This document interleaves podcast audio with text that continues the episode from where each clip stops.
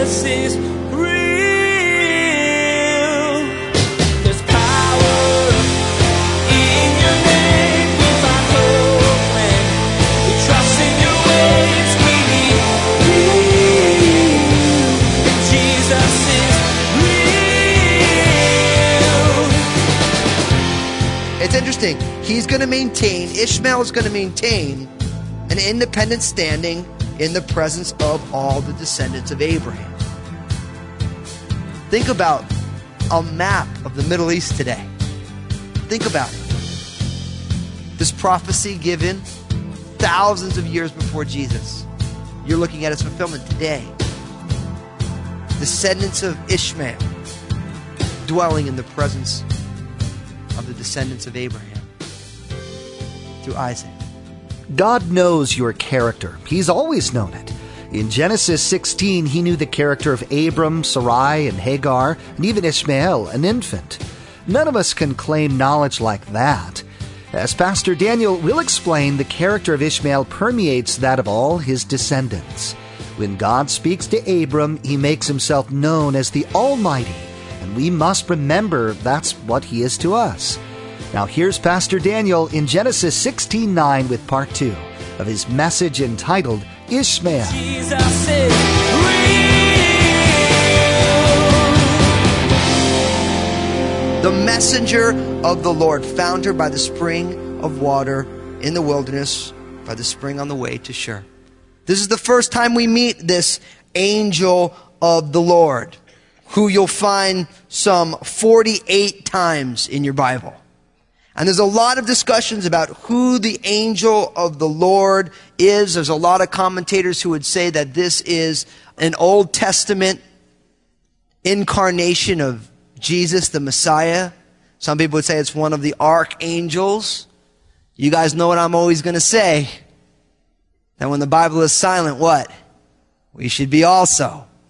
So, I don't know who the angel of the Lord is, but I know he keeps popping up and he speaks in the name of God.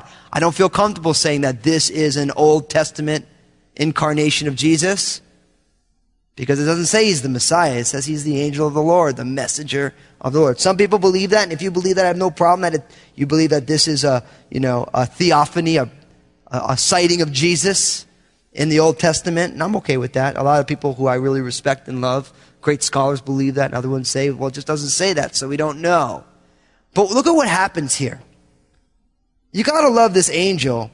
What does he say? Hagar, Sarai's maid, where have you come from and where are you going?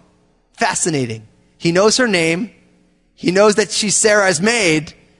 Where are you coming from and where are you going? See, this, I love this about the way God works, because oftentimes God just doesn't tell us the score. He makes us have to talk about it. God doesn't just say, this is the deal. Sometimes you just ask, like, remember when Adam and Eve, they were hiding from the Lord? Where are you? God knew exactly where he was. But God likes to ask a question to draw somebody out. He knew exactly who she was. He knew exactly that she was Sarai's maid. He knew everything. But he asked, where are you coming from? And where are you going? And Hagar simply answers, I'm fleeing from the presence of my mistress, Sarai. Right? Now think about this. This whole calamity. Abram and Sarah making a big mess. Hagar is fleeing, this Egyptian girl, and the angel of Yahweh shows up to talk to her. This shows God's grace. Shows God's love. This angel, in the name of Yahweh, see the angel of the capital L, capital O, capital R, capital D?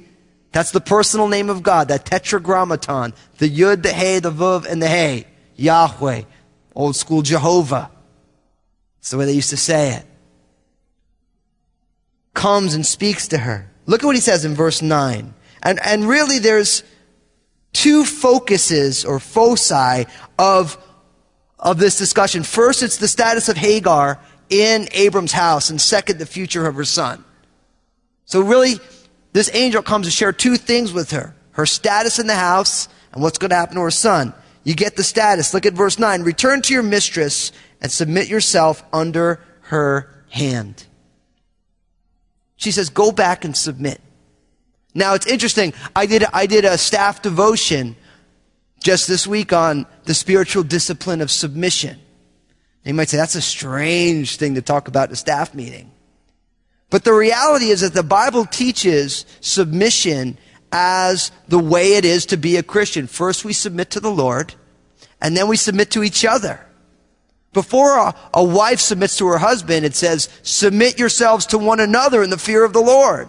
Submission is the heart posture of every believer. First, we submit ourselves to God. We submit ourselves to His Word. And then we submit ourselves to one another. We esteem others higher than ourselves. We realize that the greatest in the kingdom are the servants of all. That's submission language. The Apostle Paul talks about himself as a debtor to the whole world. He's saying, I am submissive to the whole world in the name of Jesus that I may serve it. It is interesting that even though Sarai is not treating her right, she says, go back and submit to her and honor her. Now, I don't even have to make an application for you and I, because we all feel the tension, don't we? Submitting to one another in the fear of the Lord. We live in a culture in America that the concept of submission is abhorrent to our culture. You know why? Because we had the blessing of the sixties, where everyone, you know, where all the hippies like question authority, right? And then when all those hippies became, you know, yuppies, and they had kids, then they they already had a question authority mindset, and they just taught their kids to not respect authority. And so we live in a culture where everyone thinks that they are the final authority on everything. You know, as I love when I talk to my son Obadiah, and Obadiah tells me something, um, I'm like, Obadiah, that's not really true. Yes, it is. Well, buddy, no, it doesn't act, that's not actually what it means. Uh-huh. You know, my, my other seven-year-old buddy told me so. And, and we laugh, but we're all like that, right? I mean, when was the last time you voluntary, voluntarily submitted to somebody? Have you ever? I hope so. Because we submit to God by submitting to other people, just the way we love God by loving other people. And so, husbands, you submit yourselves to your wives. Wives, you submit yourselves to your husband. We submit ourselves under our bosses, and we're the best employees in the world in the name of Jesus. We submit ourselves under government, even when we don't like it. Now, we know that submission has a stopping point when it becomes destructive. That's where submission has its end point, when submitting is destructive. And you find that in a number of places in the scriptures.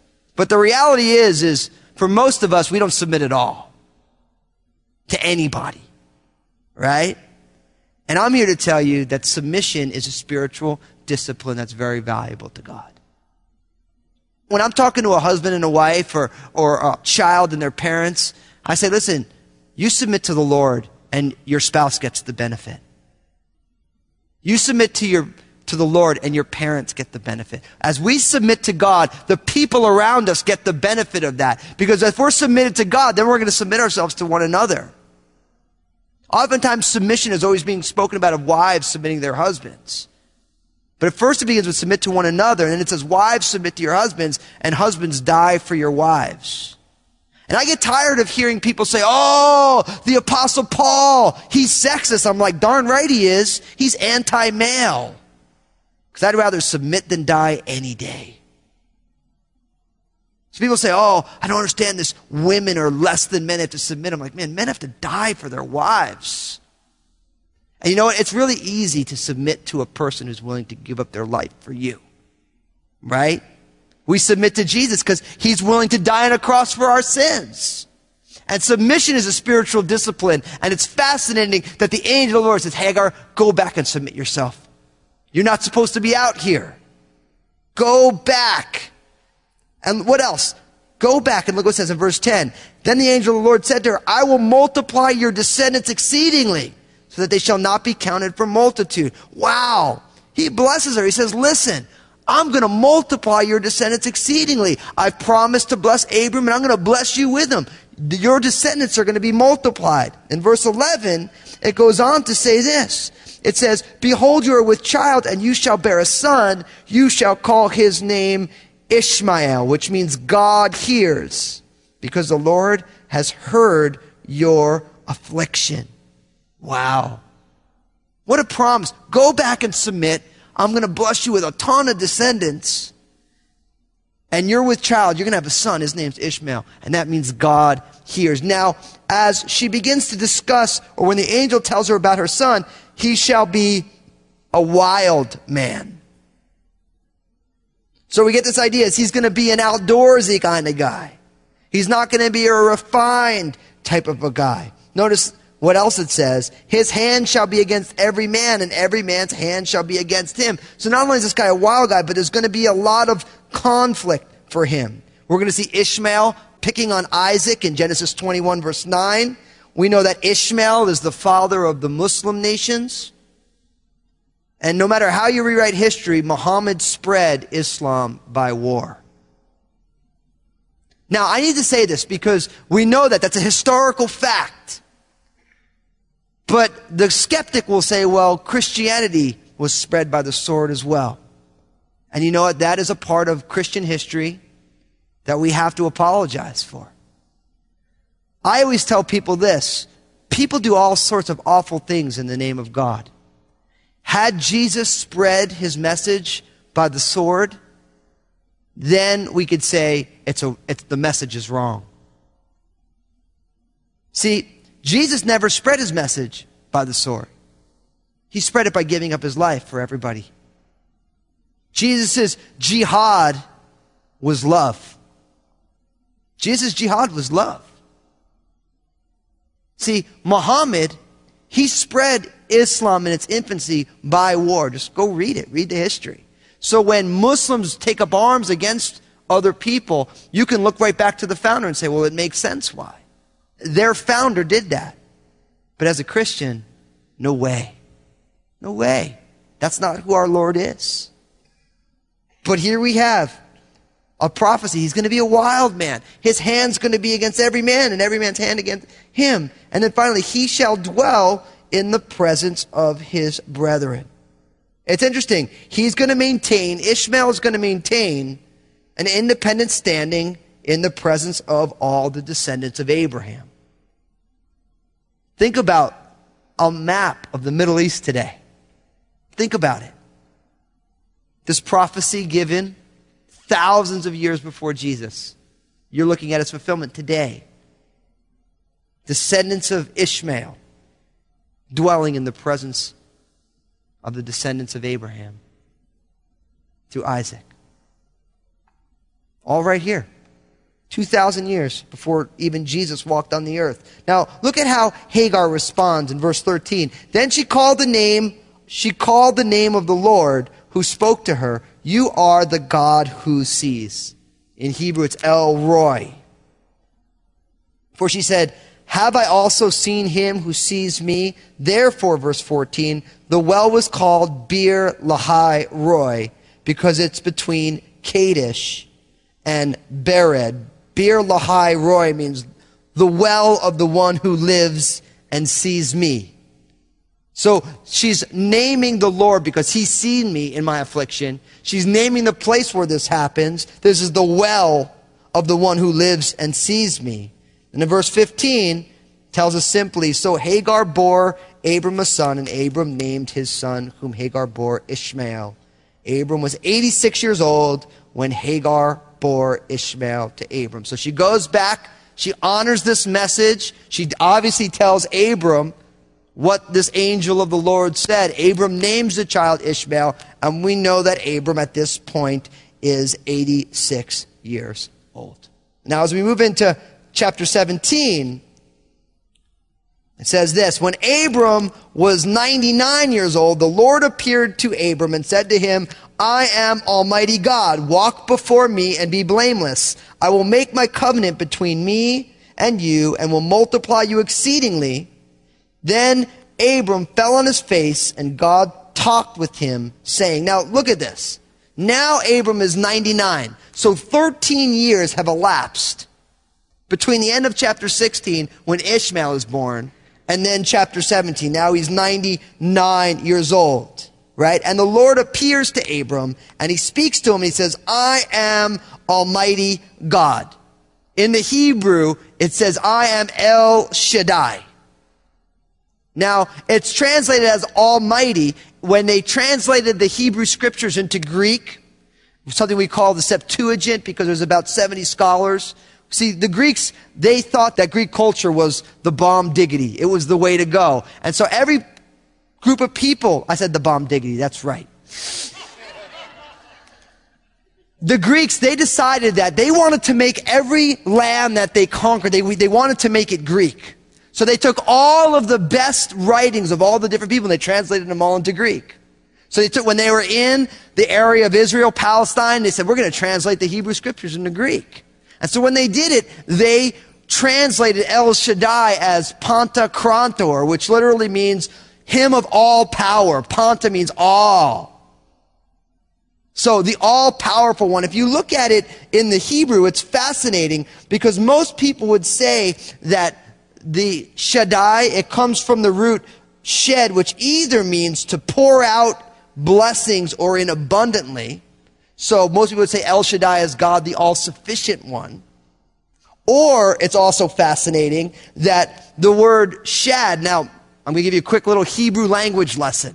In Hebrew, when it was written, it was all consonants, no vowels. Okay? The vowels were put in much later by a group of people called the Masoretes because Hebrew wasn't a common language anymore and people weren't just going to read it the right way.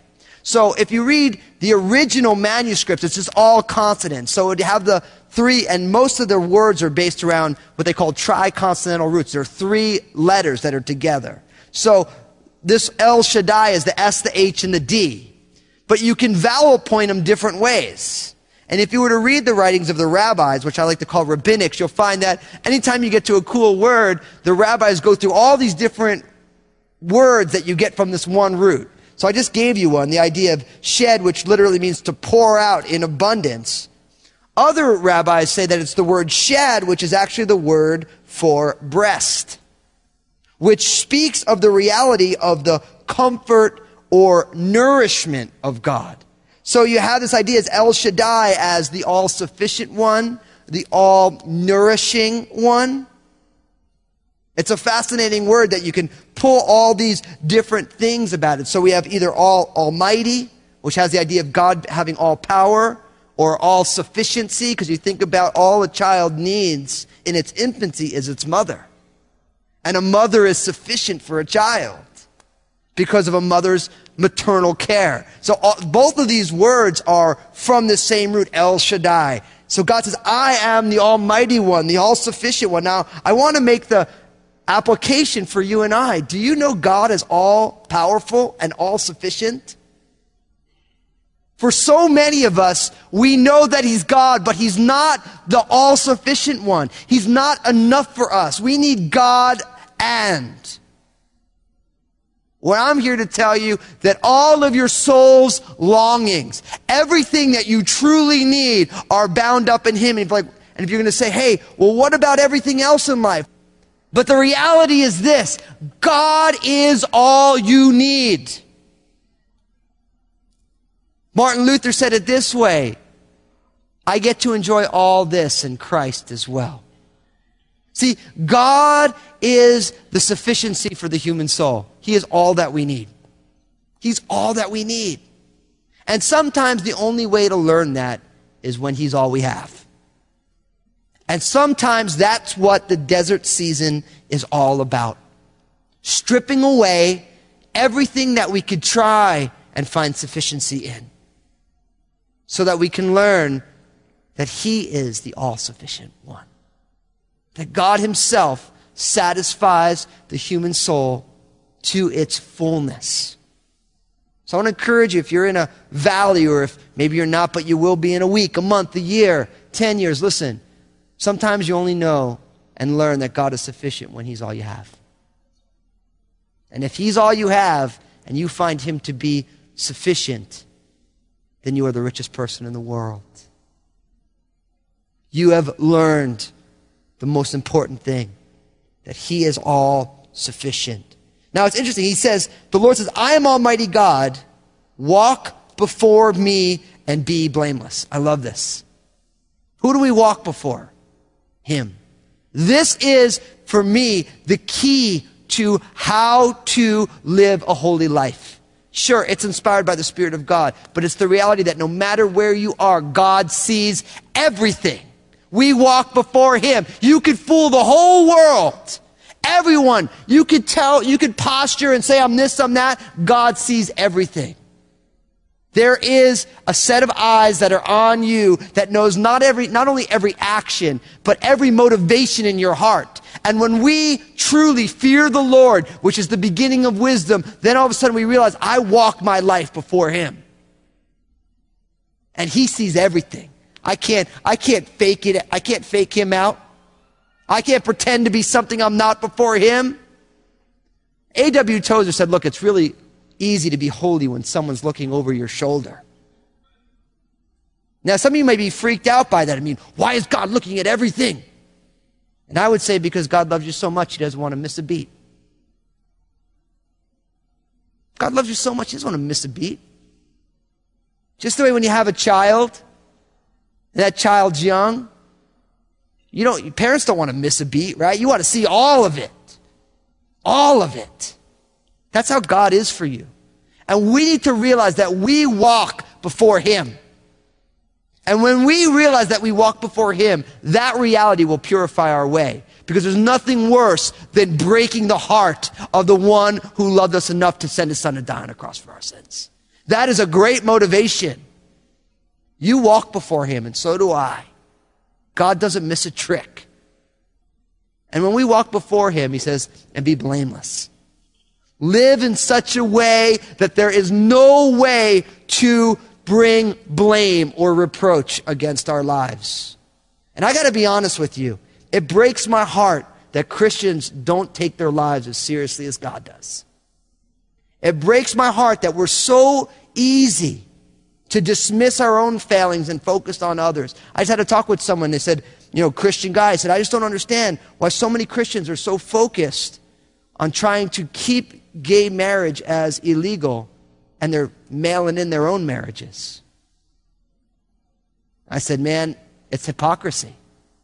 Not saying that we shouldn't stand up for what we believe, but God forbid the people who are crusading against these things and their wives are like, I don't think my husband even loves me.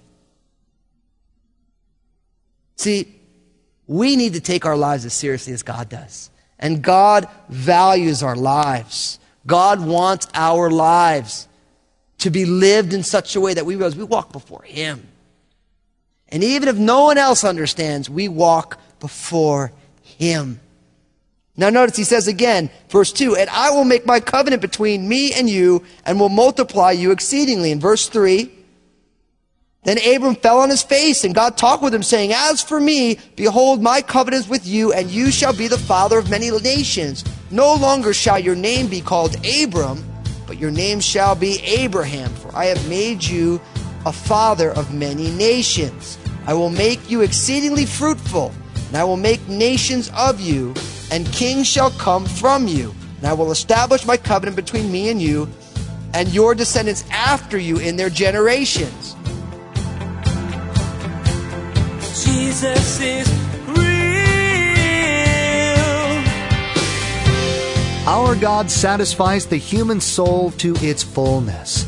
In today's teaching, Pastor Daniel asked us to remember that God is all-sufficient. He told Abram he was going to multiply his descendants, which would seem impossible for a man at ninety-nine years old.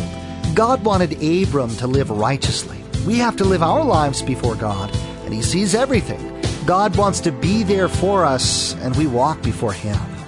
For most of us, our smartphone is an extension of our body.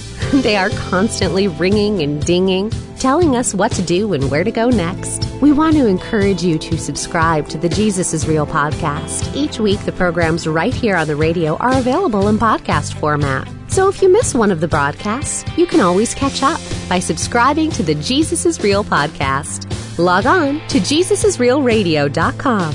Join Pastor Daniel in the next edition of Jesus is Real Radio, when we'll learn how Abram and Sarai get name changes that reflect the covenant made between them and God. That covenant is eternal. We'll consider ways that we still see that today.